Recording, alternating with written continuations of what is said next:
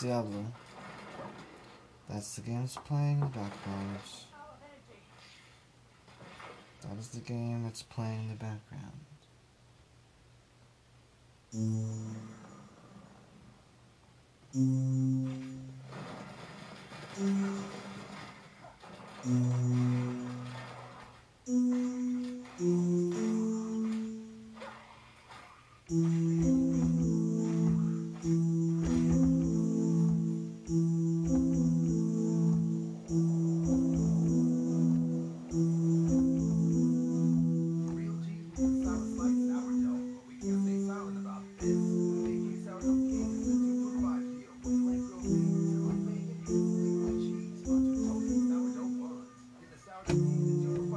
our way.